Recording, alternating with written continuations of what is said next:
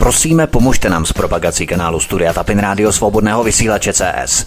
Pokud se vám tento nebo jiné pořady na tomto kanále líbí, klikněte na vaší obrazovce na tlačítko s nápisem Sdílet a vyberte sociální síť, na kterou pořád sdílíte. Jde o pouhých pár desítek sekund vašeho času. Děkujeme.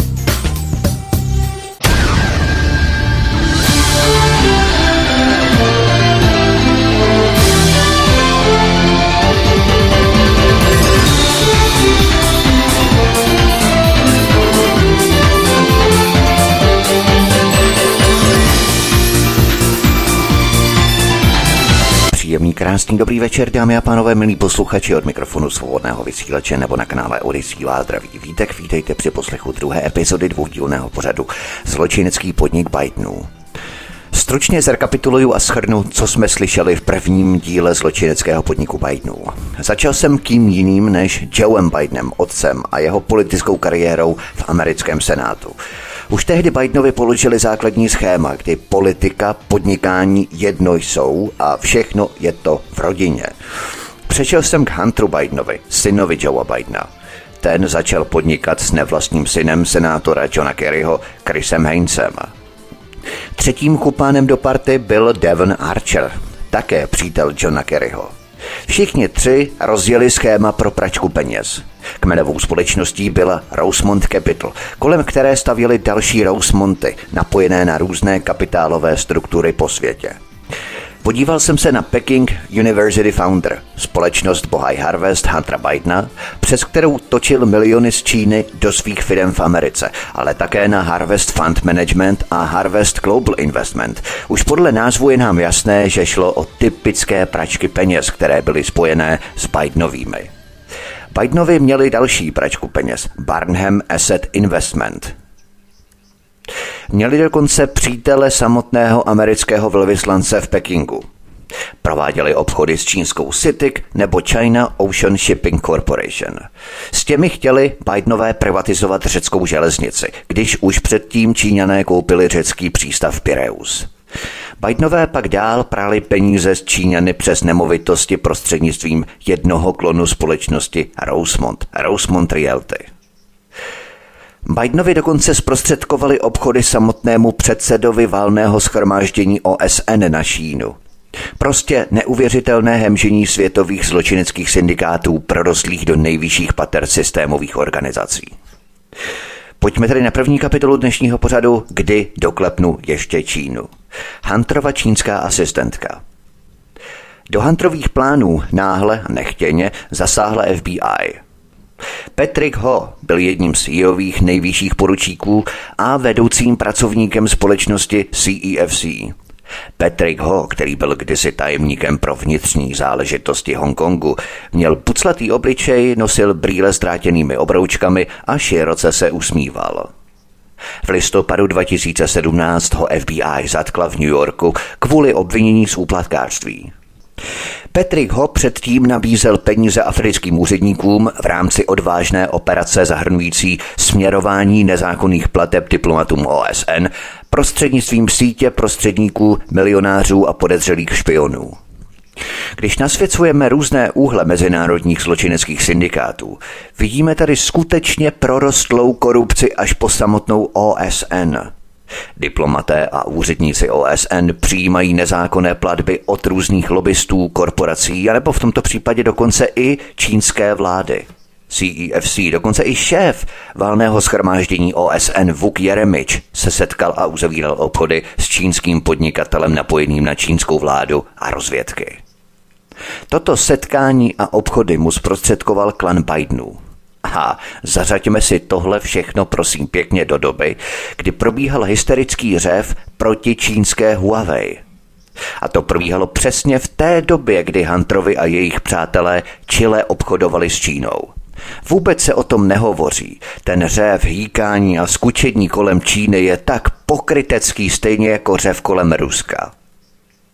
Mezinárodní zločinecké syndikáty, rozvědky a přední exponovaní politici – včetně rodiny amerického prezidenta Joea Bidena, uzavírali opří megalomanské, monstrózní, monumentální obchody s Čínou a všechny to nechávalo naprosto chladnými. Ani slovíčko, ani písmenko, ani pípnutí.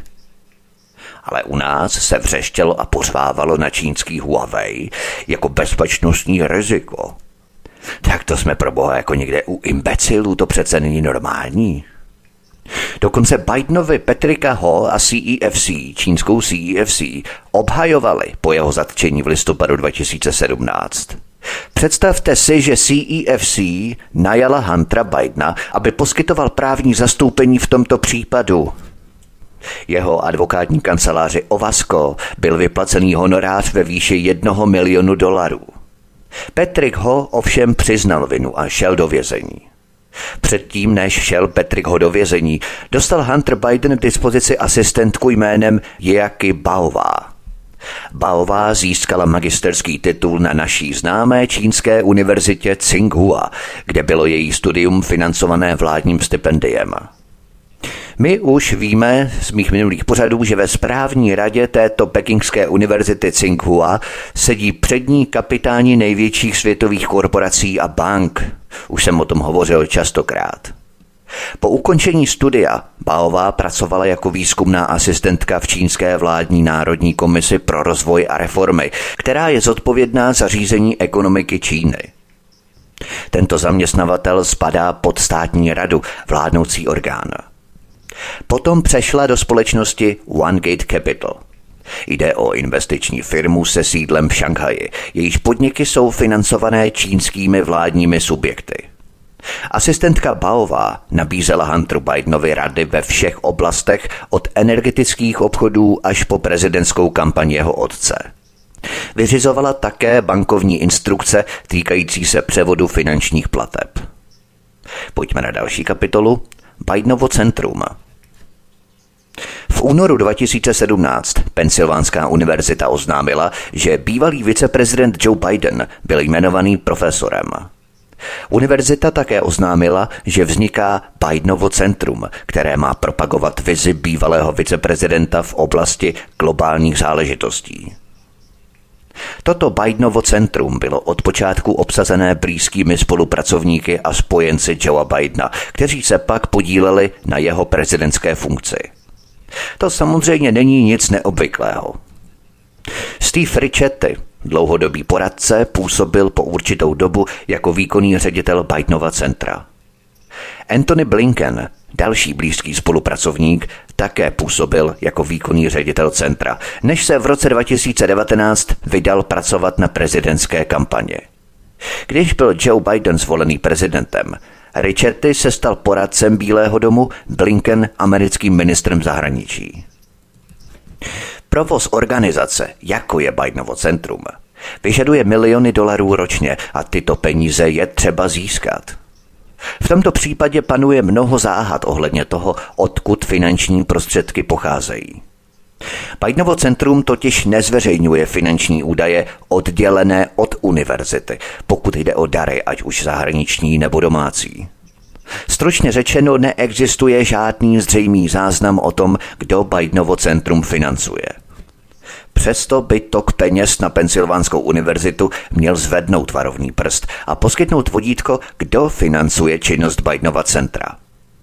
Potom, co Bidenovo centrum oznámilo, že se otevírá na Pensylvánské univerzitě, se dary z čínské pevniny pro Pensylvánskou univerzitu téměř strojnásobily.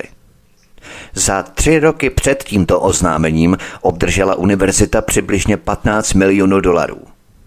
Ve třech letech potom se celková částka blížila 40 milionům dolarů. Velká část čínských peněz, které na Pensylvánskou univerzitu přitekly po otevření Bidenova centra, je anonymní. To, co se podařilo zjistit o některých dárcích, vyvolává důležité otázky. 19. dubna 2018, jen několik týdnů po otevření Bidenova centra, zaslala banka China Merchants Bank Pensylvánské univerzitě příspěvek ve výši 950 tisíc dolarů. Tato banka je státním podnikem pod přímým dohledem státní rady. 2. srpna 2019 zaslala záhadná čínská firma Kata Fortune 1 milion dolarů. Zakladatelem a šéfem této firmy Kata Fortune je Yu Yong, kterého australský list Finance Review popsal jako tajnůstkářského čínského miliardáře, který má podle všeho silné vazby na komunistickou stranu. Samotná společnost Kata Fortune je majoritním akcionářem čínské společnosti s názvem China Molybdenum. Tato látka molybdenum je pro vojenské stavby kritickým minerálem. Pomáhá totiž spevňovat ocel. China Molybdenum se shodou okolností také podílí na společném podniku s investičním fondem Bohai Harvest Huntera Bidena, který společně investuje do afrického měděného dolu. To jsou, panečku, přesahy mezinárodních zločineckých syndikátů. Ale pojďme dál. Ministr zahraničí Anthony Blinken měl v době, kdy vedl Bidenovo centrum, také soukromou poradenskou společnost West Exec. Jednou z rolí této Blinkenové firmy West Exec bylo, a teď dobře poslouchejte, to je velmi zajímavé, pomáhat americkým výzkumným univerzitám orientovat se v problémech vyplývajících z toho, že na jedné straně dostávají výzkumné granty od amerického ministerstva obrany a na druhé straně přijímají zahraniční peníze z Číny. Tomu se věnovala Blinknova West Exec. Společnost West Exec to uváděla jako jednu ze svých služeb na svých webových stránkách, ale pouze do doby, než Joe Biden přijal na Národním sjezdu demokratické strany v srpnu 2020 nominaci na prezidenta. Pak zkoumání tohoto střetu zájmů záhadně smazali. Pojďme na další kapitolu. Biden prezidentem. Během prvních devíti měsíců ve funkci prezidenta Joe Biden přitvrdil svou rétoriku vůči Pekingu. Byla to ale jen prázdná rétorická cvičení, jak jsme u politických tlachalů zvyklí i v Česku. První americká rodina se těší hlubokým finančním obchodům zahrnující desítky milionů dolarů s čínskými subjekty a podnikateli s přímými vazbami na čínské spravodajské služby. Ve skutečnosti se každý obchod, který Bidenovi v Číně zajistili, týkal osob hluboce napojených na špionážní aparát Číny. Mezi beneficienty těchto obchodů patří Hunter Biden a James Biden, syn a bratr prezidenta Bidena. Společnost Rosemont Seneca zřídila samostatné telefonní linky pro spojení s Joeem Bidenem a platila za tento měsíční účet, což není legální. A jak jsme viděli, Hunter Biden a Joe Biden své finanční prostředky promazávali a podle Huntera výrazně přispěl k finančnímu blahobytu svého otce. Jak je možné, že Bidenův klan má úzké finanční vazby na představitele napojené na čínské spravodajské služby? Jak je možné, že se tu na jedné straně vřeští a skučí na čínský Huawei, ale na druhou stranu tyto maximálně prorostlé obchodní aktivity Bidenových s Čínou nikomu nevadí a nikdo ani nepípne s kritikou? To jsou pro boha všechna mainstreamová korporátní média tak skorumpovaná. Zřejmě ano. Být to Donald Trump, tak by snad ani nemohl vylézt z baráku.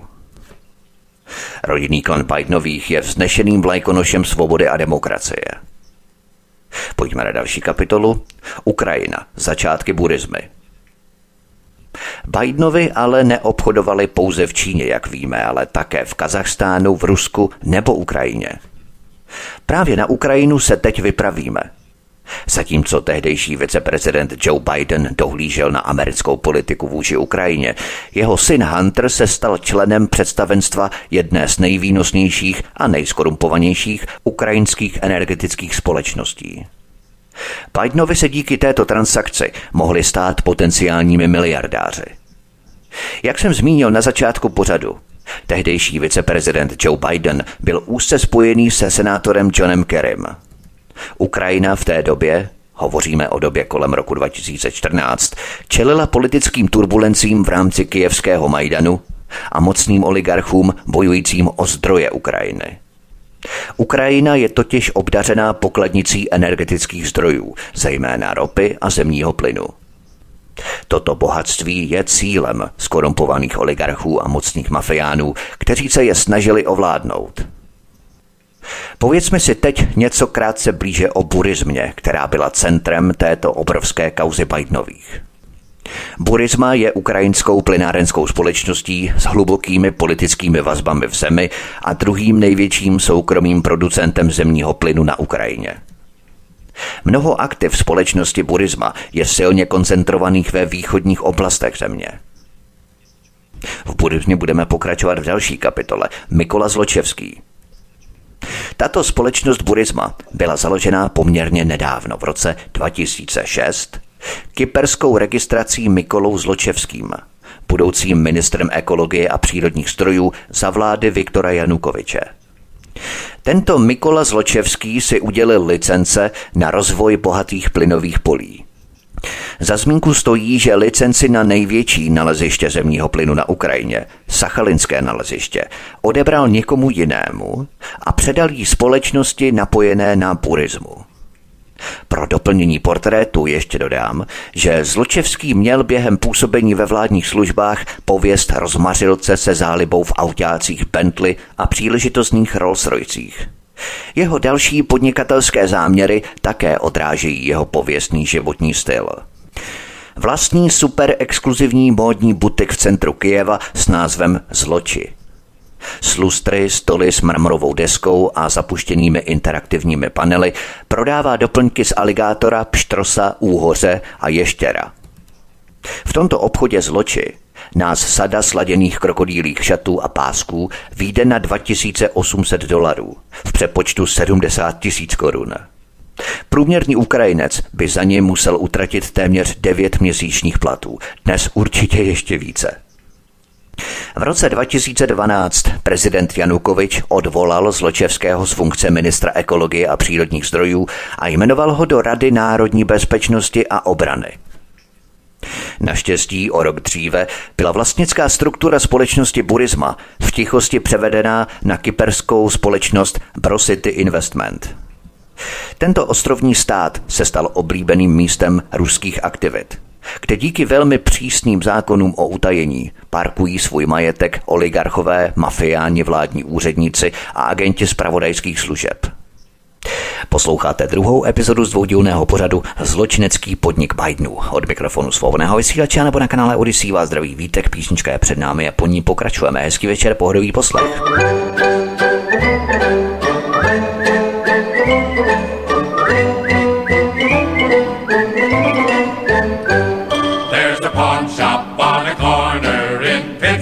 Pennsylvania. And I walk up and down neath the clock.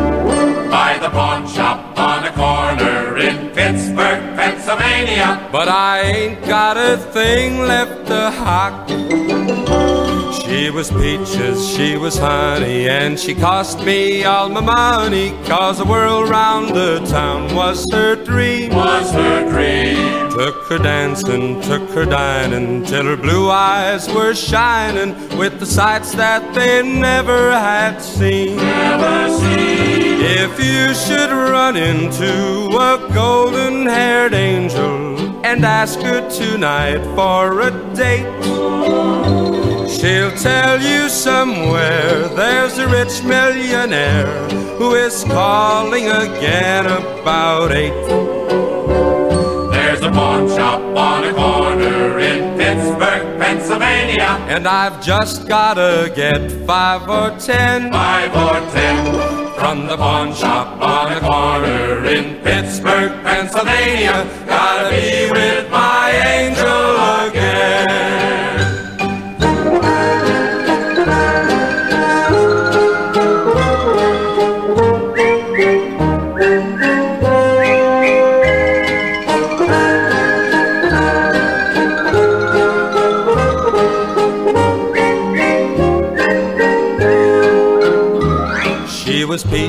she was honey, and she cost me all my money. Cause the world round the town was her dream. Was her dream.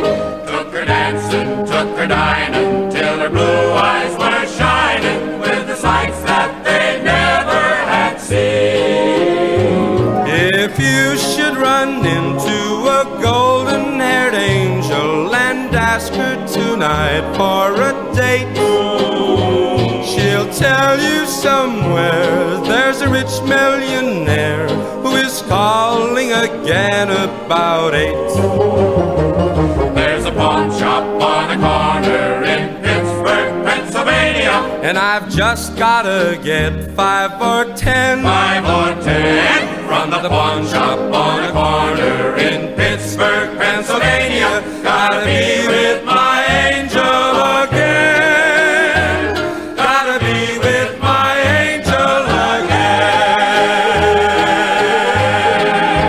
mikrofonu svobodného vysílače nebo na kanále Odyssey vás zdraví Vítek. Posloucháte druhou epizodu z dvoudílného pořadu Zločinecký podnik Bidenů. Pojďme na další kapitolu. Ihor Kolomojský. Zločevského jméno bylo se společností stále spojené. Ovšem hlavní ceřiné společnosti Burizmy uváděly stejnou obchodní adresu jako plynárenská firma kontrolovaná ukrajinským oligarchou jménem Ihor Kolomojský. Na zemi prorostlé korupcí a kšeftováním to o něčem svědčí. Ukázalo se ale, že Kolomojský je důstojným obchodním partnerem pro syna Joea Bidena a nejbližší okolí Johna Kerryho. Ihor Kolomojský s hustými stříbrnými vlasy, brýlemi v drátěných obroučkách a hustým plnovousem se narodil do rodiny inženýrů z východní části Ukrajiny. Jeho mocenskou základnou byl Dnětropetrovsk od května 2016 Dněpr. Jde o průmyslové centrum Ukrajiny, které bylo kolébkou řady mocných ukrajinských osobností. Dněpr je známý jako působiště ex-prezidentů Leonida Kučmy a Alexandra Turčinova a také oligarchů jako je Viktor Pinčuk. Před rozpadem Sovětského svazu byla oblast mocenskou základnou sovětského vůdce Leonida Brežněva. Kolomojský prostřednictvím své společnosti Privat Group ovládal největší ukrajinskou finanční instituci Privat Bank. Prostřednictvím Kolomojského Privat Bank Dostávala ukrajinská vláda výplatu a byly rozdělené státní důchody. Kolomojský také ovládal mediální společnosti a letecké společnosti. V zemi je nikdy nazývaný králem Kolomojským. V jeho kanceláři se nachází obří nádrž se žraloky, ale většinu svých obchodů dělá ze svého luxusního domu ve Švýcarsku. Zdá se, že Kolomojskému na pravidlech příliš nezáleží. Je držitelem ukrajinského, izraelského a kyperského pasu. To je problém, protože ukrajinská ústava zakazuje dvojí občanství. Když byl Kolomojský na tuto skutečnost dotázaný, zavtipkoval. Ústava sice zakazuje dvojí občanství, ale trojí občanství zakázáno není. Kolomojského násilné a brutální obchodní praktiky vynikají i v tomto drsném koutě světa – Britský soudce miliardáři vytkl, že převzal kontrolu nad jednou ukrajinskou společností pod hrozbou použití zbraně. Konkurenční oligarchové ho zažalovali u britských soudů a tvrdí, že se podílel na vraždách a bytí v souvislosti s předchozími obchodními transakcemi – Kolomojský totiž použil kvazi vojenské týmy a vyslal najaté roadies, vyzbrojené baseballovými pálkami, železnými tyčemi, plynovými a gumovými pistolemi a motorovými pilami, aby v roce 2006 převzali kontrolu nad ocelárnou Kremelčuk. Prostě Ukrajina. Použil také kombinaci falešných soudních příkazů, často za účelem skorupovaných soudců nebo registrátorů a taktiky silné ruky, aby očistil konkurenční členy představenstva. Kolomojský důrazně popírá jakékoliv nezákonné aktivity. Pojďme na další kapitolu. Námluvy Bidena s burismou. Proč Hunter Biden a lidé z Kerryho okolí považovali Kolomojského za vhodného obchodního partnera, není známé. Kolmojský vybudoval své mnoha miliardové impérium přepadáváním jiných společností, což je násilná ukrajinská forma fúzí a akvizic se zbraněmi. Totiž, abychom rozuměli, na Ukrajině existují skutečné firmy registrované s kancelářemi a vizitkami. Tyto firmy se specializují na různá přepadávání firm – což zahrnuje ozbrojené chlapy, padělání dokumentů, uplácení notářů, uplácení soudců a tak dál. Ačkoliv je tato praxe běžná na Ukrajině, Kolomojský vyniká. Mnohými je označený za oligarchu nájezdníka, který je obviněný z toho, že zhruba 10 let do roku 2010 prováděl masivní nájezdnickou kampaň. Vzhledem k tomu všemu by nemělo být překvapením, že kolomojského obchodní praktiky se už dlouho těší pozornosti amerických orgánů činných v trestním řízení. Kvůli těmto svým aktivitám byl nakonec Kolomojský zařazený na seznam amerických vládních zákazů udělování víz, což mu zakazovalo legální vstup do Ameriky. Jak uslyšíme, z tohoto seznamu byl Kolomojský vyřazený krátce potom, co se Hunter Biden a Devon Archer stali členy představenstva jeho energetické společnosti. Je proto důležité pochopit události na Ukrajině, které se odehrávaly v době, kdy Hunter Biden a Devon Archer vstoupili do burizmy. Může to také vysvětlovat, proč byli ke vstupu přizvaní. V únoru 2014 vyvrcholila série protestů a stávek na západní Ukrajině kijevským Majdanem. Z úřadu byl sesazený prezident Viktor Janukovič. Kijevský Majdan vynesl k moci loutkovou vládu s prokazatelným příklonem k nacismu. Lidé na Krymském poloostrově si zvolili svobodným referendem zhruba 98% hlasů připojení k Ruské federaci. Krym je strategickým poloostrovem, který nabízí přístav do Černého moře. Ve východní oblasti Ukrajiny, včetně Dnětropetrovska, se rozpoutaly kruté boje. Hovořím o tom proto, že právě Burisma má v této oblasti mnoho svých energetických aktiv. Ihor Kolomojský byl jmenovaný gubernátorem Dnětropetrovska. Pro Huntera Bidena a Devona Archera se opět naskytla příležitost uzavřít dohody v návaznosti na oficiální povinnosti viceprezidenta a ministra zahraničí, tedy jeho otce Joe Bidena a Johna Kerryho. Začátkem března 2014, jen několik dní po připojení Krymu k Rusku, naštívil ministr zahraničí John Kerry Kiev. Přijel s příslibem amerických úvěrových záruk ve výši jedné miliardy dolarů a nabídkou technické pomoci. Oznámil také jednoznačnou americkou politickou a morální podporu Ukrajině. Byl to ale viceprezident Joe Biden, kdo se nakonec stal hlavní osobou v politice Obamovy administrativy vůči Ukrajině.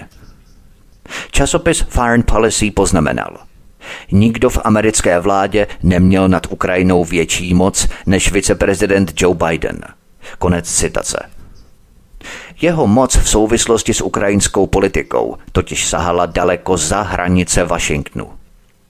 Joe Biden byl považovaný za hlas západních podporovatelů Ukrajiny. Joe Biden pravidelně telefonicky konzultoval různá témata s ukrajinským prezidentem – Mezi lety 2014 až 2017 podnikl pět cest na Ukrajinu. Činil tak v době, kdy se jeho syn Hunter a obchodní partneři jeho syna připravovali na uzavření výhodné dohody s násilnickým oligarchou Kolomojským a Zločevským. Abychom všechno správně pochopili, musíme, jak je mým starým dobrým zvykem, všechno přísně odvíjet podle časové osy, chronologicky. 16. dubna 2014 Devon Archer soukromně naštívil Bílý dům, aby se setkal s viceprezidentem Joeem Bidenem. Nepodařilo se zjistit dobu trvání této schůzky, protože podle záznamů Bílého domu schůzka trvala do 23.59, což je konec dne, kdy se konec schůzek nezaznamenává.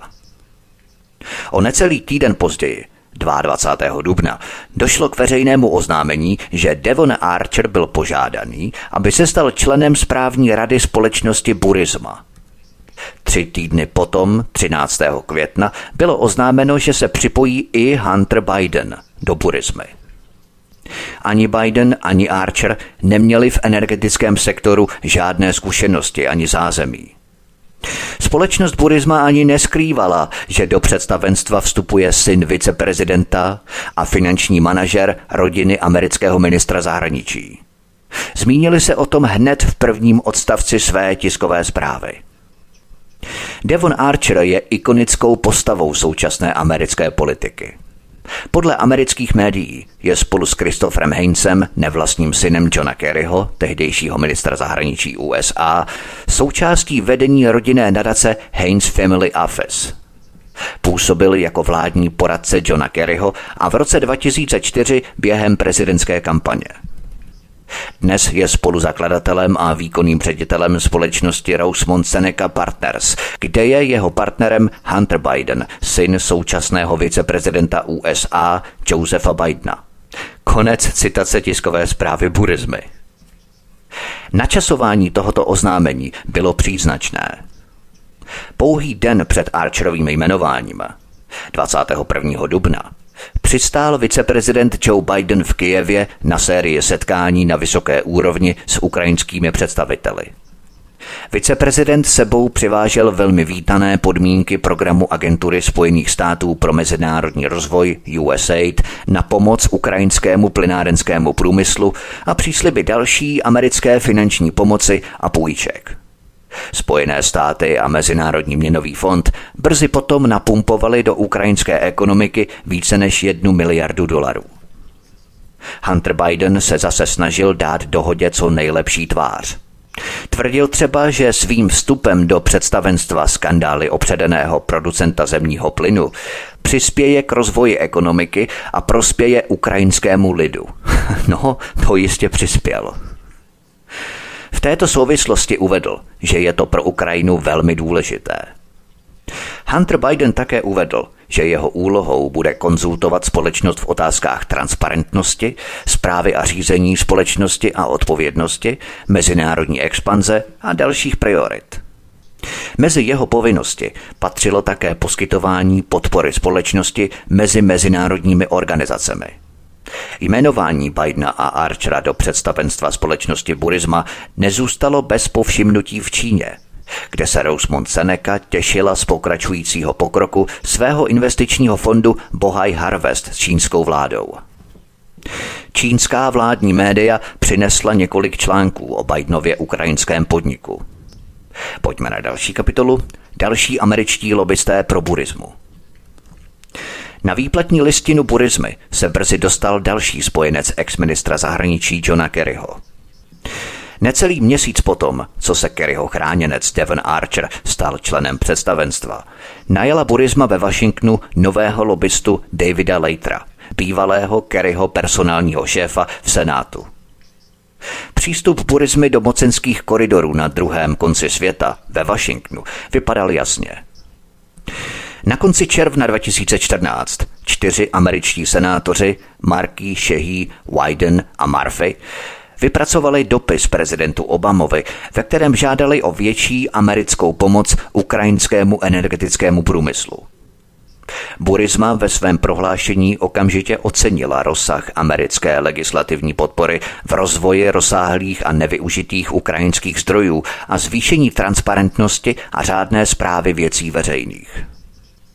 V roce 2016 Burisma zorganizovala a spolupořádala setkání ukrajinského prezidenta Petra Porošenka s vrcholnými zákonodárci USA ve Washingtonu. Na akci v kongresovém sále v náštěvnickém centru amerického kapitolu se Devon Archer připojil k Porošenkovi a členům amerického kongresu a senátu, aby diskutovali o ukrajinských otázkách. Výběr Huntera Bidena který se měl starat o transparentnost a řízení společnosti Burisma, byl zvláštní. Biden měl jen malé, pokud vůbec nějaké, zkušenosti s ukrajinským právem, respektive s profesionálním právním poradenstvím. Zdálo se, že ho nijak nerozhodila skutečnost, že v době jeho nástupu do představenstva Burismy Britský vládní úřad pro závažné podvody zabavil 23 milionů dolarů z bankovních účtů Mikoly Zločevského. Tento britský úřad pro závažné podvody také usiloval o přístup k jeho švýcarským bankovním účtům a k účtům společnosti BNB Paribas v Londýně. Britští úředníci se případem zabývali více než rok a narazili na překážku, když ukrajinští prokurátoři odmítli při vyšetřování spolupracovat. Do ledna 2015 britský úřad pro závažné podvody tyto účty odblokoval. Pojďme na další kapitolu. Hunter v barizmě. Podnikání na Ukrajině není pro slabé povahy. Podle mnohých statistik je Ukrajina jedním z nejskorumpovanějších míst na světě. Jak uvedl jeden z autorů agentury Reuters, korupce na Ukrajině je tak špatná, že by se za ní styděl i nigerijský princ. Zdá se ale, že i v takovém korupčním prostředí purisma vyniká. Hunter Biden a Devon Archer vstupovali do jedné z nejskorumpovanějších firm ve velmi skorumpované zemi. Rok potom, co Hunter Biden do firmy nastoupil, aby nabídl pomoc v oblasti dodržování předpisů a právních záležitostí, varovali zkušení pozorovatelé z oboru své investory, že Burisma je stále společností, které je třeba se vyhnout. Každý, kdo uvažuje o investici do ukrajinského plynu nebo do tohoto vlivného hráče Burizmy, by měl pochopit, že další zastávkou pro jeho peníze bude Švýcarsko. Prohlásila jedna z publikací z oboru a pokračovala. Burisma, registrovaná na Kypru v roce 2006, neprošla ani tou nejzákladnější kontrolou due diligence.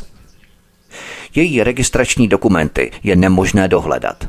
Nezveřejňuje žádné informace o majetku ani finanční záznamy. Nezveřejňuje žádné auditované finanční výkazy. Naprostá netransparentnost znamená, že každý zájemce, včetně potenciálních investorů, se musí spoléhat pouze na tiskové zprávy o budoucích plánech a záměrech purizmy. Konec citace. Posloucháte druhou epizodu z dvoudílného pořadu Zločinecký podnik Bidenů. Od mikrofonu svobodného vysílače nebo na kanále Odyssey vás zdraví vítek, písnička je před námi a po ní pokračujeme. Hezký večer, pohodový poslech.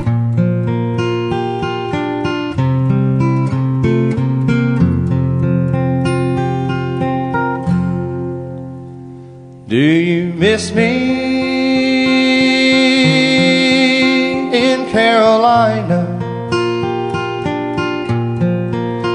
Well, I miss you in Tennessee.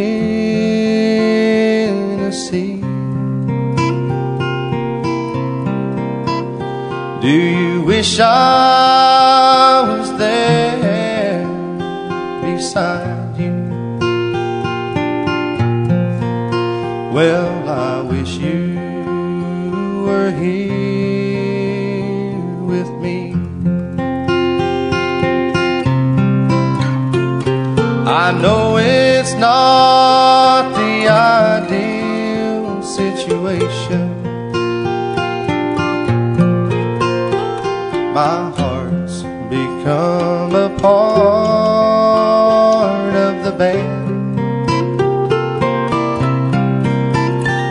It's a common hazard in the occupation.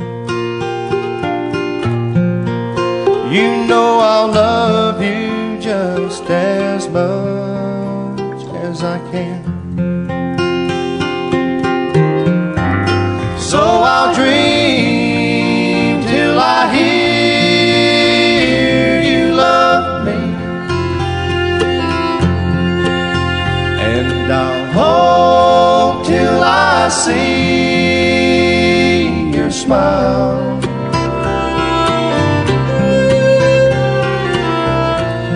Wish I could hold you forever. And somehow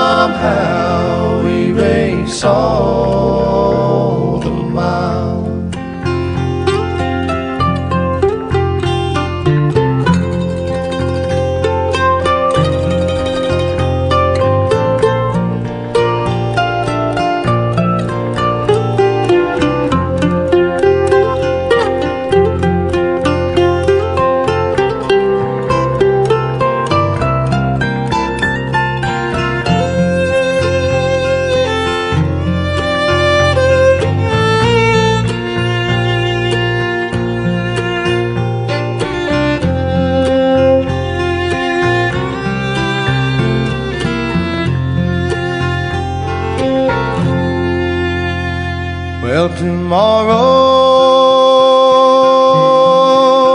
it's Pennsylvania.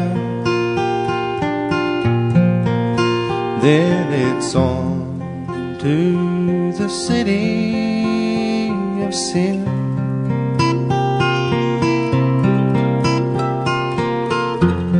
I'll hold to your love and to your memory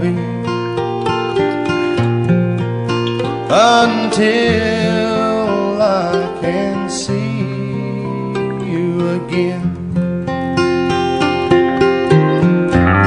So I'll dream till I hear you love me, and I'll hope till I see your smile.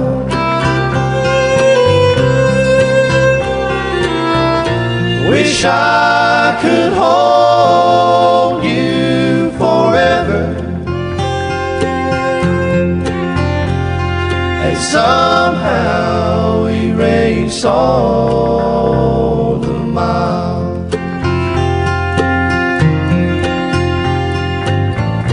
Wish I could hold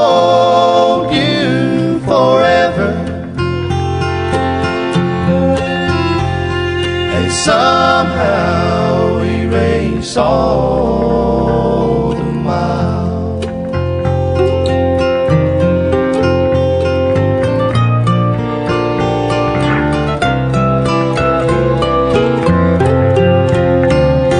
Od mikrofonu svobodného vysílače nebo na kanále Odisí vás zdraví Vítek. Posloucháte druhou epizodu z dvoudílného pořadu Zločinecký podnik Bidenů.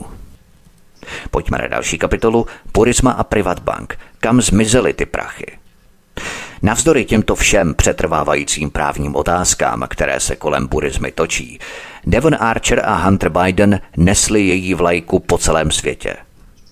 Devon Archer zastupoval společnost Burisma na ropné výstavbě na pobřeží Mexického zálivu v Louisianě koncem roku 2015. Hunter Biden se zase účastnil konference Energetická bezpečnost pro budoucnost v Monaku a vystoupil na ní. Sponzoroval ho monacký kníže Albert II. a Hunter Biden se k němu připojil na pódiu spolu s bývalým německým vicekancléřem Joškou Fischerem. Kolik Bidenovi a Archerovi zaplatila Burisma, to nelze zjistit. Nejsou povinní své odměny zveřejňovat. Lze si jenom představit, že propůjčení svého jména podezřelé společnosti si vyžádalo vysokou částku.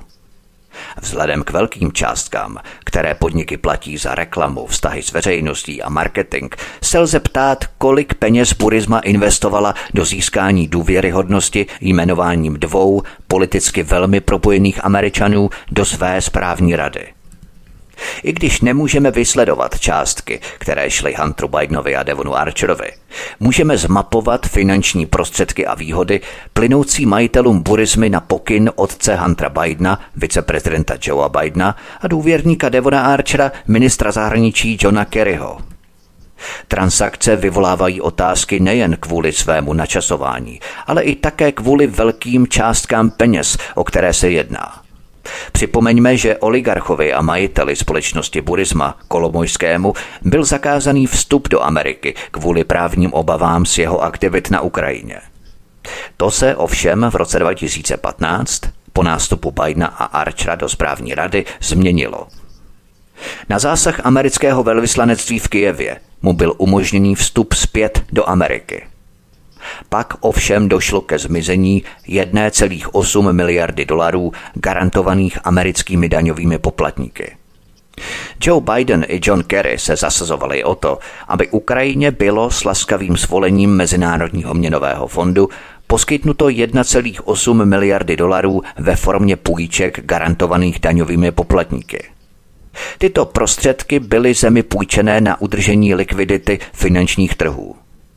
Velká část těchto peněz měla jít přes kolmojského Privatbank. A více než miliarda dolarů z Privatbanky prostě zmizela. Kam se tyto peníze poděly? Díky vyšetřovací práci ukrajinské protikorupční hlídací skupiny Naši groši, v překladu Naše peníze, můžeme skutečně sledovat únik této velké sumy peněz na soukromé účty v zahraničí. Naši groši zmapovala složitý tok peněz na základě zkoumání řady soudních rozhodnutí hospodářského soudu ukrajinské Dnětropetrovské oblasti, kde byl kolomojský gubernátorem až do svého odchodu ze země. Fungovalo to takhle, tvrdí hlídací pes Naši groši. 42 ukrajinských firm, vlastněných 54 offshoreovými subjekty, registrovanými v karibských, amerických a kyperských jurisdikcích a napojených na skupinu společnosti Privat Group nebo s ní spojených, si vzalo na Ukrajině od Privatbank úvěry v hodnotě 1,8 miliard dolarů. Firmy si pak objednaly zboží u šesti zahraničních dodavatelských společností, z nichž tři byly registrované ve Velké Británii, dvě v britských panenských ostrovech a jedna v karibském státečku svatý Krištof a Nevis. Platba za objednávky 1,8 miliard dolarů byla krátce potom předplacená na účty dodavatelům, které byly shodou okolností v kyperské pobočce Privatbank. Jakmile byly peníze odeslané, ukrajinské dovozní společnosti se s ukrajinskou Privatbank dohodly, že jejich úvěry budou zaručené objednaným zbožím. Samozřejmě, že to všechno byl podvod a složitá firemní struktura jen zástěrka. Žádné dodavatelské společnosti žádné zboží nedodali. Částka 1,8 miliard dolarů fakticky zmizela z Privat Bank a byla vybraná prostřednictvím sítě offshoreových subjektů. Konec citace pátrání hlídací organizace Naši groši. Tato transakce v hodnotě 1,8 miliardy dolarů s pomocí falešných smluv byla jednoduše operací na odčerpání majetku, vysvětluje ukrajinský dozorčí orgán. Pojďme na další kapitolu Kolomojský a Zločevský. V prosinci 2016 byly ukrajinské úřady nucené znárodnit kolomojského Privatbank, když se zjistilo, že banka vybírala úspory od Ukrajinců a potom se zapojila do masivního poskytování důvěrných úvěrů. Tajemné krycí společnosti si brali velké půjčky a potom je nespláceli. Obrovské částky peněz jednoduše zmizely – Ukrajinská vláda byla nucená převzít banku do svého vlastnictví a zajistit, aby zákazníci o své peníze nepřišli. Jednoduše museli vytunelovanou banku znovu postavit na nohy tím, že do ní nalili státní peníze. Kde jsme to jen viděli, že? Jeden ukrajinský zákonodárce to označil za největší loupež ukrajinského státního rozpočtu v tomto tisíciletí. Když zmizí peníze, lidé, kteří je půjčili, chtějí odpovědi. A tak bylo na žádost rozlobených úředníků v Americe a na západě zahájené vyšetřování. Zakladatel společnosti Burisma Mikola Zločevský, bývalý ministr životního prostředí, se obratně snažil vyhnout trestnímu obvinění. A tak nastoupil Hunter Biden, který využil svých kontaktů ve Washingtonu, aby Zločevskému pomohl v jeho korupčním případu – Burisma si na pomoc, pravděpodobně díky Hunteru Bidenovi, najala bývalého právníka Obamova ministerstva spravedlnosti Johna Barrettu a poradenskou firmu Blue Star Strategies, kterou vedli pro změnu bývalí úředníci Clintonovy administrativy. Prostě Deep State na mezinárodním poli jak vyšitý. John Barretta později vyprávěl, jak komunikoval přímo s ukrajinskými prokurátory s výslovným cílem dosáhnout stažení obvinění. V únoru 2016 Zločevskému ukrajinské úřady zabavili majetek kvůli podezření, že se Zločevský podílel na nezákonném obohacování. Zločevský uprchl ze země a byl zařazený na seznam hledaných osob na Ukrajině – Ukrajinská generální prokuratura zabavila jeho plynové vrty společnosti Burisma. Daňové úřady ho začaly vyšetřovat pro podezření z daňových úniků. Ale pak, téměř stejně rychle, jako bylo vyšetřování Zločevského a Burizmy zahájené, bylo zastavené v září 2016. Pod tlakem Joea Bidena ukrajinští představitelé propustili ukrajinského prokurátora, který vyšetřoval Baretu – Joe Biden se později pochlubil tím, že prokurátora nechal vyhodit tím, že pohrozil zadržením jedné miliardy dolarů americké pomoci Ukrajině. Jak prosté. Pokud nevyhodíte prokurátora, který vyšetřoval burismu, nedáme vám peníze. Pokračujme ale dál. Zhruba za čtyři měsíce, 16. ledna 2017, se na letiště Borispol, jeho východně od ukrajinského hlavního města, snášelo letadlo Air Force 2. Měla to být poslední zahraniční cesta Joea Bidena před odchodem z funkce. Byla zima a tma. Oblečený do svrchníku sestupoval rychle po schodech a na letištní ploše ho přivítala delegace ministerstva zahraničí. Byla to jeha ukrajinská labutí píseň, jak napsala agentura Reuters. Rozlučková náštěva jednoho z nejsilnějších politických stoupenců Ukrajiny. Obamova administrativa pod Bidenovým vedením nalila do země asi 3 miliardy dolarů. Později večer se Joe Biden setkal s ukrajinským premiérem a potom následovala pozdně večerní schůzka s jeho přítelem Petrem Porošenkem, ukrajinským prezidentem. Jak uvedl deník Kiev Post, tato druhá schůzka proběhla za zavřenými dveřmi a podrobnosti většiny jejich jednání nebyly zveřejněné. Pouhé čtyři dny před Bidenovým příjezdem vydala Burisma dramatické oznámení.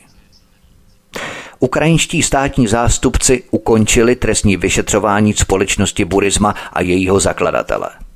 Vzhledem k tomu, že všechna soudní řízení proti skupině Burisma jsou uzavřená, umožní nám to zvýšit objemy ropy a tok zahraničních investic na Ukrajině zvážit přilákání mezinárodních společností do země, splnit sociální investiční povinnosti a také řádně zaplatit v plné výši všechny požadované daňové povinnosti do rozpočtu.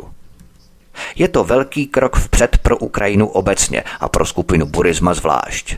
Konec citace. Joe Biden se setkal s ukrajinským prezidentem Petrem Porošenkem. Byl také vřele přivítaný ukrajinskými představiteli, kteří v něm viděli svého nejsilnějšího zastánce na západě. Joe Biden vyzval Ameriku a Západ, aby stáli za ukrajinskou vládou. Mezinárodní společenství musí i nadále jednotně vystupovat proti ruskému nátlaku a agresi, řekl novinářům, když stál po boku Porošenka. Navzdory obrovskému množství důkazů o korupci a trestné činnosti týkající se společnosti Burisma zůstal Devon Archer ve společnosti zapojený až do konce roku 2016, zatímco Hunter Biden stále dál působil jako člen představenstva a poskytoval právní pomoc. Své odměny nikdy nezveřejnil. A více než miliarda dolarů, která zmizela z banky jeho obchodního partnera, se nikdy nepodařilo získat zpět. Pojďme na další kapitolu, jak se tunelují indiáni. Indianská rezervace Pine Ridge v Jižní Dakotě je od Ukrajiny nahony vzdálená. Ovšem zdejší příběh pomáhá zasadit celosvětové aktivity společnosti Rosemont Seneca do kontextu.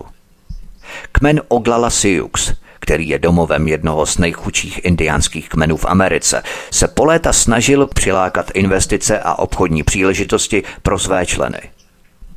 Od roku 2014 byl kmen okrádaný díky složitému podvodnému schématu, na kterém se podílel známý podvodník.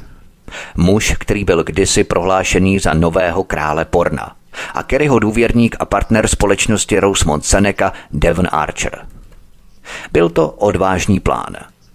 Více než dva roky Archer spolupracoval s několika dalšími osobami, aby z tohoto kmene vylákal více než 60 milionů dolarů v podobě dluhopisů. Výnosy, které měly jít tomuto kmeni, byly nakonec použité na nákup luxusního zboží a na naplnění pokladny podvodníků.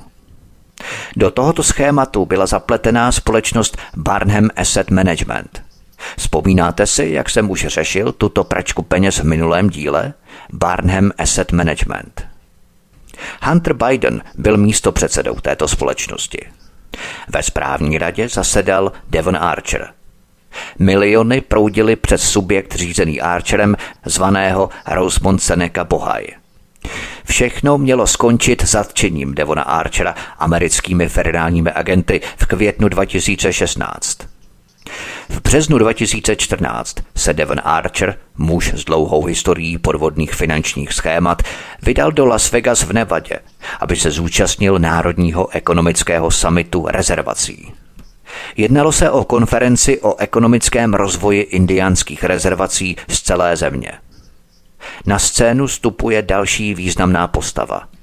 John Galanis a jeho syn James Galanis. Otec John Galanis stál za obchodem s akciemi typu Pump and Dump, který se týkal Centra pro prodlužování vlasů a za obchodem s nemovitostmi. V tomto obchodě vylákal peníze od Eddieho Murphyho a Semiho Davise mladšího. V roce 1988 byl odsouzený k 27 letům vězení za daňové podvody. V roce 2000 ho časopis Forbes označil za jednoho z největších zločinců s bílými límečky v posledních desetiletích. Syn Jason Galanis byl zapojený do vlastních investičních schémat. V roce 2003 byl nazvaný novým králem porna kvůli své první stránce pro zpracování plateb za pornografii online. Podle časopisu Forbes právě John Galanis přímo z vězení řídil Jasonovi finanční aktivity a 30krát denně volal svému synovi, aby s ním probral obchodní záležitosti. Přímo z vězení. Ve Vegas si Galenisovi sedli s vedoucími představiteli Wakpani Lake Community Corporation, kmenové společnosti pro hospodářský rozvoj, kterou vlastnili Siuxové z kmene Oglala. Navrhli, aby kmen vydal dluhopisy a získal tak kapitál na ekonomické projekty. Kmenoví vůdci byli ochotní investovat mimo jiné do vinařství.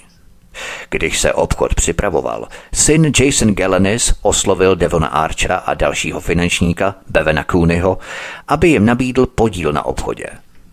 Devon Archer a jeho spojení s Bidenem a Kerrym se ukázalo jako atraktivní, legitimizující faktor pro aktivity Galanisových. Když syn Jason Galanis scháněl investory, posílal e-mailem propagační materiály, které měl použít, když to bylo vhodné, aby ukázal, kdo jsou vaši finanční sponzoři. V rubrice Vedení se jako první objevilo jméno Devona Archera, řídícího partnera Rosemont Group, soukromé kapitálové společnosti s hodnotou 2,4 miliardy dolarů, kterou spoluvlastnil Hunter Biden a Chris Haynes. Dále bylo uvedeno, že je místopředsedou a členem investičního výboru společnosti Bohai Harvest. V srpnu byla vydaná první emise dluhopisů v hodnotě 27 milionů dolarů. O necelé dva měsíce později, 1. října, se uskutečnila druhá emise dluhopisů v hodnotě 15 milionů dolarů. Kdo tyto dluhopisy koupil? Podle Komise pro cené papíry a burzy byly prostředky z prvního prodeje dluhopisů odkloněné na nákup druhého prodeje, přičemž k tomu byla využitá společnost Rosemont Seneca Bohai – 24. září 2014 bylo na účet makléřské společnosti Rosemont Seneca Bohai v New Yorku převedeno 15 milionů dolarů od subjektu jménem Torsdale. Peníze tam ovšem nezůstaly dlouho. 1. října společnost Rosemont Seneca Bohai koupila celou druhou emisi kmenových dluhopisů za 15 milionů dolarů. Archer se tedy rozhodl, že dluhopisy koupí za 15 milionů dolarů. To ale samozřejmě nebyla pravda. Finanční prostředky byly zpronevěřené z první emise kmenových dluhopisů. O něco více než půl roku později, 9. dubna 2015, převedla společnost Rosemont Seneca Bohai těchto 15 milionů dolarů v kmenových dluhopisech na obskurní makléřský účet na Bermudách s názvem VL Assurance. Jak američtí prokurátoři zdůraznili, Rosemont výměnou za tento převod neobdržel nic, co by mělo ekonomickou podstatu, například podíl na vlastním kapitálu společnosti VL Assurance. Podle federálních vyšetřovatelů a státních zástupců byly výnosy z prodeje těchto dluhopisů spronevěřené a byly použité na různé projekty. Peníze, které měly jít k meni, byly nakonec použité ve prospěch rodiny Gelenisových a Devona Archera. Část výtěžku šla na fond právní obhajoby Johna a Jasona Gelenisových, kteří měli účty za právní služby související s jinými finančními schématy. Část šla na luxusní předměty. Kelenisovi vložili peníze z kmenových dluhopisů mimo jiné do nákupu drahých věcí od značek Prada, Gucci a Valentino. Další peníze skončily v kapsách Devona Archera, včetně více než 700 tisíc dolarů. Některé skončily na účtech společnosti Rosemont Seneca Bohai. Některé z těchto peněz se mohly dostat k jinému subjektu společnosti Rosemont. Posloucháte druhou epizodu z dvoudílného pořadu Zločinecký podnik Bidenů. Od mikrofonu svobodného vysílače nebo na kanále Odisí vás zdraví vítek, písnička je před námi a po ní pokračujeme. Hezký večer, pohodový poslech.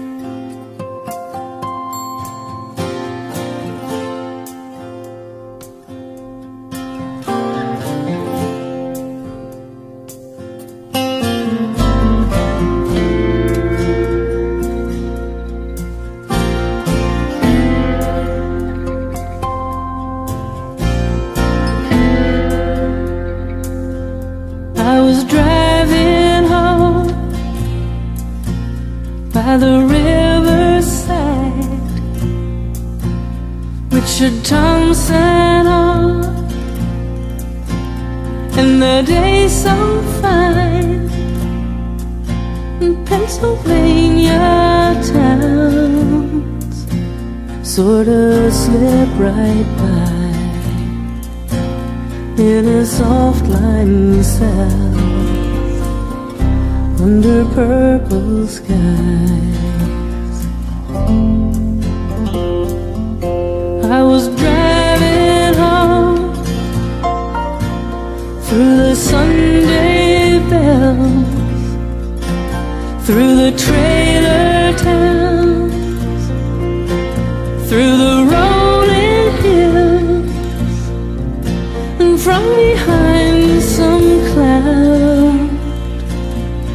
the sun still shines and the streams run down the mountainside. Slow down, what's the hurry?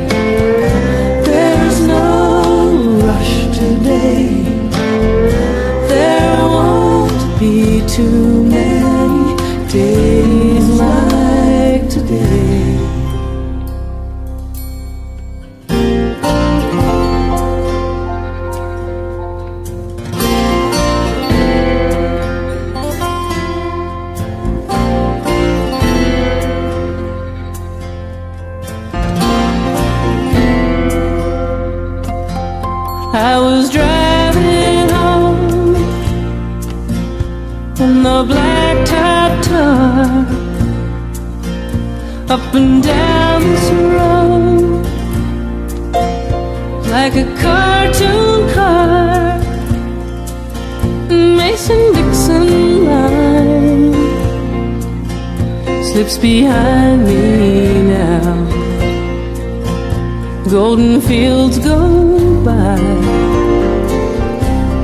Od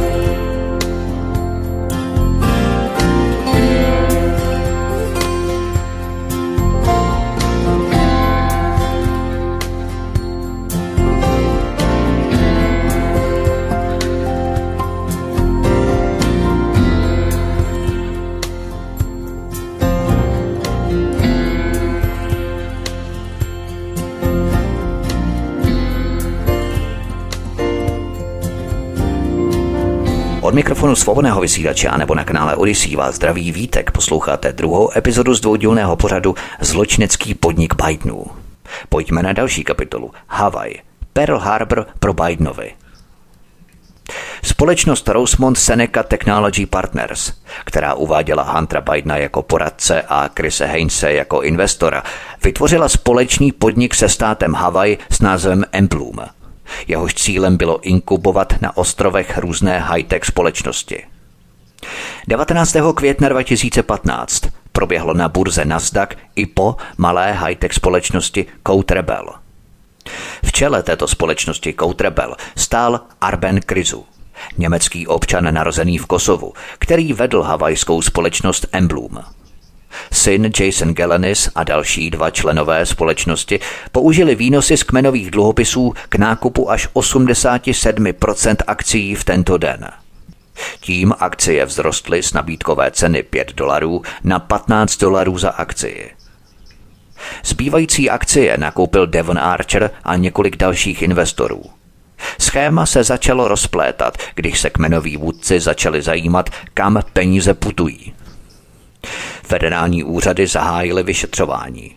A 11. května 2016 byl Devon Archer a další osoby zapojené do schématu zatčení a obvinění ze spiknutí za účelem spáchání podvodu s cenými papíry.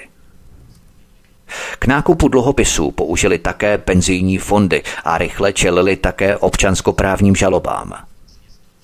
Penzijní fond zaměstnanců pneumatikářské společnosti Michelin zažaloval Archera a ostatní u soudu s tvrzením, že obžalovaní schrábli výnosy z uzavření dluhopisů, aby si vytvořili fond, ze kterého se platilo některým obžalovaným na podporu jejich životního stylu, právních poplatků a spekulativních podniků. Podle trestního oznámení nakonec 700 513 dolarů putovalo Archerovi prostřednictvím účtu společnosti Rosemont Seneca Bohaj. Jak v trestním oznámení, tak v občanskoprávních žalobách je uvedený pouze Devon Archer, ale nikdo jiný spojený s Rosemont Seneca. Ačkoliv neexistuje žádný přímý důkaz, že Hunter Biden nebo Chris Haynes věděli o tomto schématu kmenových dluhopisů, korporátní struktura jejich společného podnikání naznačuje, že o tom vědět mohli a možná i měli. V trestním oznámení státní zástupci uvedli, že Devon Archer byl zakladatelem společnosti Rosemont Capital a byl spojený se společností Barnham Asset Management – Jméno Huntera Bidena ovšem nebylo zmíněné. Firma, která byla použitá k převodu peněz, se jmenovala Rosemont Seneca Bohaj. Podle právních záznamů v New Yorku používá společnost Rosemont Seneca Bohaj stejnou obchodní adresu jako ostatní subjekty Rosemontu zahrnující Huntera Bidena i Chrise Heinze. Přes bankovní účty společnosti Rosemont Seneca Bohaj procházely velké částky peněz, někdy až 15 milionů dolarů. Hunter Biden byl společníkem společnosti Rosemont Seneca. Byl také místopředsedou představenstva společnosti Barnham Asset Management. Vážně si toho všeho nevšiml. Je to těžko uvěřitelné. Devon Archer byl v květnu 2016 zatčený za svou roli v podvodu s kmenovými dluhopisy. Zpráva ukrajinské tiskové agentury hovořila za vše. Ředitel představenstva Burisma Holdings Devon Archer zatčený, hlásal titulek. Syn James Gelenis byl za účast na podvodu odsouzený na 14 let. Po Archerově zatčení bylo jeho jméno z představenstva společnosti Burisma odstraněné. Hunter Biden zůstává dál členem správní rady a poradcem společnosti Burisma. Tito střelci mají prostě hroší kůži. Pojďme na další kapitolu. Rusko, vdova po starostovi Moskvy. Různé soudní dokumenty, včetně finančních záznamů ze soudního procesu s Hunterovým obchodním partnerem Devonem Archerem, nabízejí některé zajímavé indicie týkající se dalších obchodů, které Hunter Biden uzavřel po celém světě. A to v době, kdy byl jeho otec viceprezidentem. Investiční účet Morgan Stanley, ze kterého Hunter pravidelně dostával peníze, ukazuje další peníze přicházející ze záhadných zdrojů z celého světa – je tu třeba vklad ve výši 142 300 dolarů z dubna 2014 od společnosti Novatus Holdings ovládané kazachským oligarchou. Tuto offshoreovou firmu řídí Kenges Rakishev. Jehož tchán je bývalým místopředsedou kazašské vlády a blízkým spojencem kazašského diktátora Nursultana Nazarbájeva. V srpnu 2014 přišlo Hunterovi na účet 1,2 milionu dolarů od anonymní společnosti prostřednictvím malé švýcarské banky BSI. V roce 2016 byla BSI jednou z několika bank, které byly součástí vyšetřování z pronevěry a praní špinavých peněz zahrnujícího 10 zemí a nejméně 4,2 miliardy dolarů v neregulérních transakcích. Přesuňme se teď do Ruska. Devon Archer během soudního procesu popsal finanční vztah s ruskou oligarchkou Jelenou Baturinou. Jelena Baturina je vdovou po bývalém moskevském starostovi. Je to miliardářka s rozsáhlými politickými konexemi v Moskvě a vazbami na ruský organizovaný zločin. Jelena Baturina je také blízkou spojenkyní Vladimíra Putina. Devon Archer uvedl, že Jelena Baturina investovala 200 milionů dolarů do různých investičních fondů, na kterých se Archer také podílel. A právě Jelena Baturina Hunteru Bidenovi zaplatila 3,5 milionu dolarů a potom následně další menší platby v součtu 4 milionů.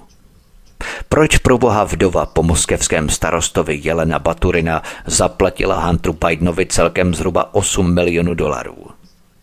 Stále více analytiků se kloní k tomu, že šlo o počátek praní špinavých peněz. Závěr politici, partaje, fondy a nadace jako pračky peněz.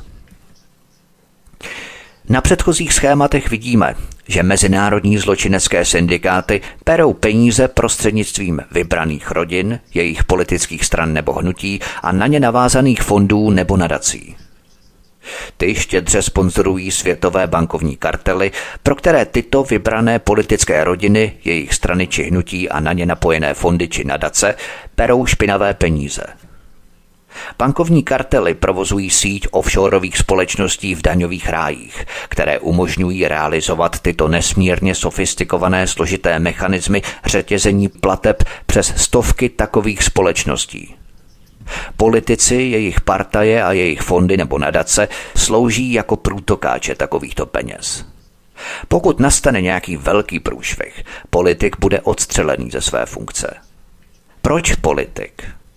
Protože právě ten sloužil jako vstupní bod pro tyto špinavé finanční transakce – Finanční bankovní kartely jsou v pozadí. Ty jen politiky financují jako kompenzaci za to, že politici, jejich partaje a na ně napojené fondy a nadace pro tyto bankovní kartely vykonávají tu špinavou práci.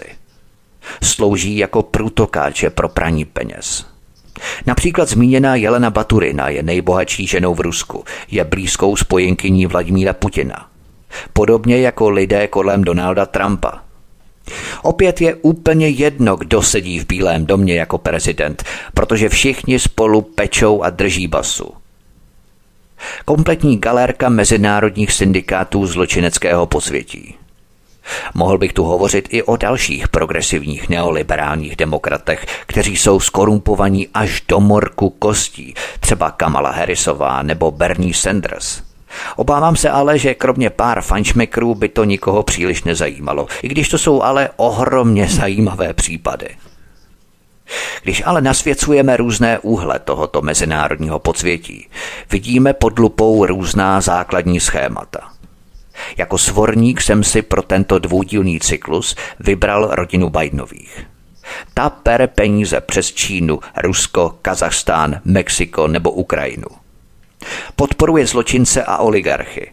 Nebo dokonce i úředníky OSN, včetně předsedy valného schromáždění OSN, včetně jeho obchodů s Čínou, jak jsme slyšeli. Nicméně všechno tohle by nebylo možné realizovat bez tiché podpory CIA a Wall Streetu. Stejně jako Donalda Trumpa celé čtyři roky tepali za napojení na Rusko, mohli Joea Bidena tepat za napojení třeba na Čínu. Ovšem nic takového neproběhlo. Proč se na jedné straně vřeštělo kolem čínského Huawei a na druhé straně se naprosto mlčí kolem Bidenových a jejich obřích obchodech v Číně? Protože rodina Bidenů má krytí v těch nejvyšších pozicích. Je součástí celosvětového schématu praní peněz, podobně jako jsem to popisoval v mé trilogii Clintonova vražedná mašinérie. Rukopis Wall Streetu a hlavně CIA je tu naprosto patrný a zřejmý. Opět jde o vrostlou korupci do systému, od nejnižšího komunálu až po špičky globálního mocenského řízení. Korupce jako synonymum pro samotnou politiku. Politik bez peněz prostě neexistuje. Politik ty peníze někde musí vzít. Ale kde? Sponzoři, donátoři, korporace, banky. Žádní drobní středatelé po sto korunkách. Pokud si tohle někdo myslí, tak je to totální hňup. A ještě větší hňup je, když nějakou tu stokorunku podobné zločinecké partaji pošle. Ale ti všichni od toho politika přece něco chtějí. Pokud je to vrcholný politik na skutečné globální úrovni, a to nemyslím nějaký přicmrdávač typu Fialy a dalších, zapojí se nebo bude zapojen do celosvětové pračky peněz pro tyto bankovní kartely. Moc za peníze. Nejsou peníze, není moc. Kdo má peníze, vydává příkazy a pokyny. Kdo peníze chce, musí poslouchat. Korupce prostlá do systému od základu. Politika jako synonymum pro korupci. Politici se už dávno nespovídají občanům. Občané jsou jen plankton pěšáckých voličů, který legitimizuje politiku. Politiku jako fasádu pro organizovaný zločin – Politika je pouhou zástěrkou pro občánky, aby se dohadovali o barevných fangličkách, o ideích a vizích partají a o cárech papíru zvaných volební programy. Proč myslíte, že média zahlcují prostor neustálým tlacháním o tom, co kde jaký politik žvanil a co mu na to jiný politik odpověděl? Mass média prostě vypouštějí kouřové clony, aby udržela politiku legitimní aby vytvářela iluzi pro občany, že zasvěceným angažovaným tlacháním o politice něco změní. Že když příště půjdou volit, už asi po 15., po 20., po 30., po 50., po sté, pokud po 101. opravdu, teď už to opravdu bude, pokud příště už tedy budou opravdu volit, tak se teď něco změní. A příště zase a zase a zase. Iluze výběru kouřové clony, udržování architektoniky moci, psychologická bariéra a ideologická clona. Kdyby lidé skutečně prohlédli, že politika je jen fasádou, která legitimizuje organizovaný zločin, celosvětové praní peněz, napojení na zločinecké syndikáty, politika by ztratila autoritu a legitimitu – Najednou by lidé viděli v celé své brutalitě to podstatné, co se za politikou skrývá. A proto média zahlcují neustále veřejný diskurs tlacháním o politice, aby přehlušila stále větší pochybnosti lidí o tomto skorumpovaném systému. Systému, který vyhrožuje, systému, který blokuje, systému, který šikanuje – Tito lidičkové si neuvědomují, že oni jsou těmi posledními pěšáky, kteří rozhodují. Když stojí tak velkolepě u té volební urny a vhazují důležitě ten volební lístek, mají pocit, jak se podílejí na politické kultuře své země. Pro boha to je vrchol trapnosti. Iluze výběru – Všichni politici, kteří jsou nasáčkovaní v těchto partajích, jsou předem profiltrovaní, aby se tam náhodou nedostal nikdo, kdo by tento systém mohl začít pomalu měnit. Utržování architektoniky moci, stále těch stejných struktur.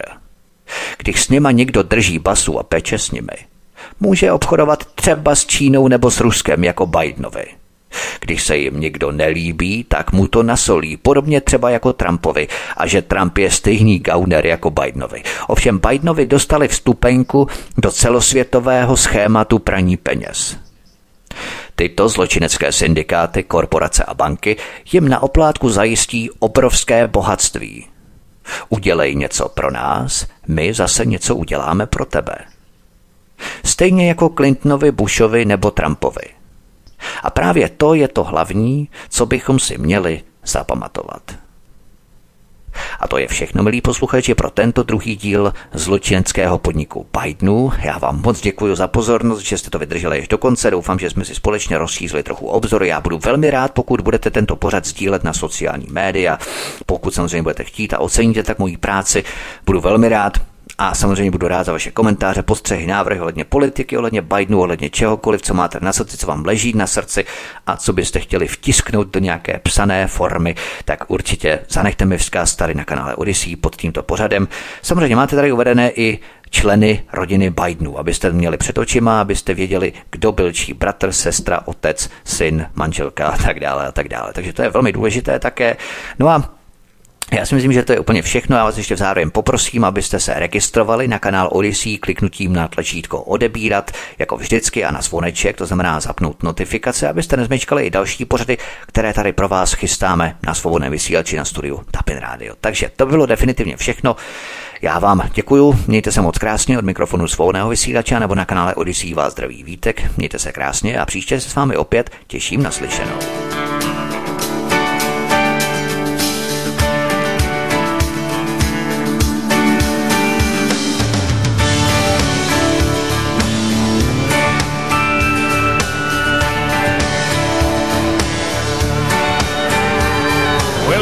Me where I come from. Here's what I tell everyone. I was born by God's dear grace in an extraordinary place where the stars and stripes and the eagle fly. It's a big old land with countless dreams. And happiness ain't out of reach. Hard work pays off the way it should. Yeah, I've seen enough to know that we've got it good. Where the stars and stripes and the eagle fly.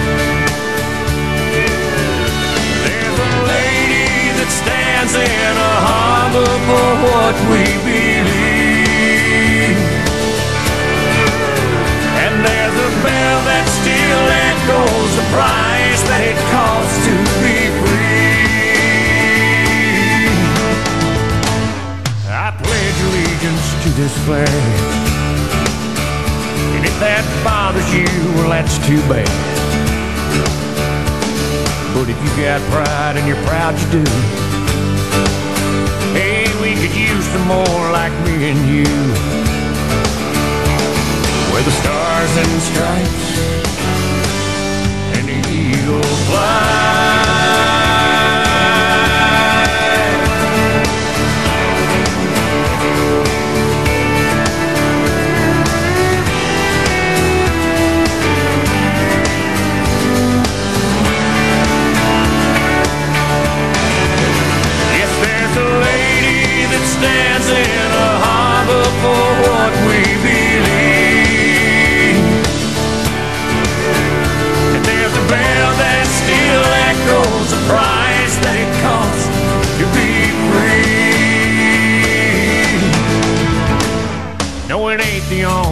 Place on earth. But it's the only place that I prefer to love my wife and raise my kids. Hey, the same way that my daddy did. With the stars and stripes and the eagle the stars and stripes e dor.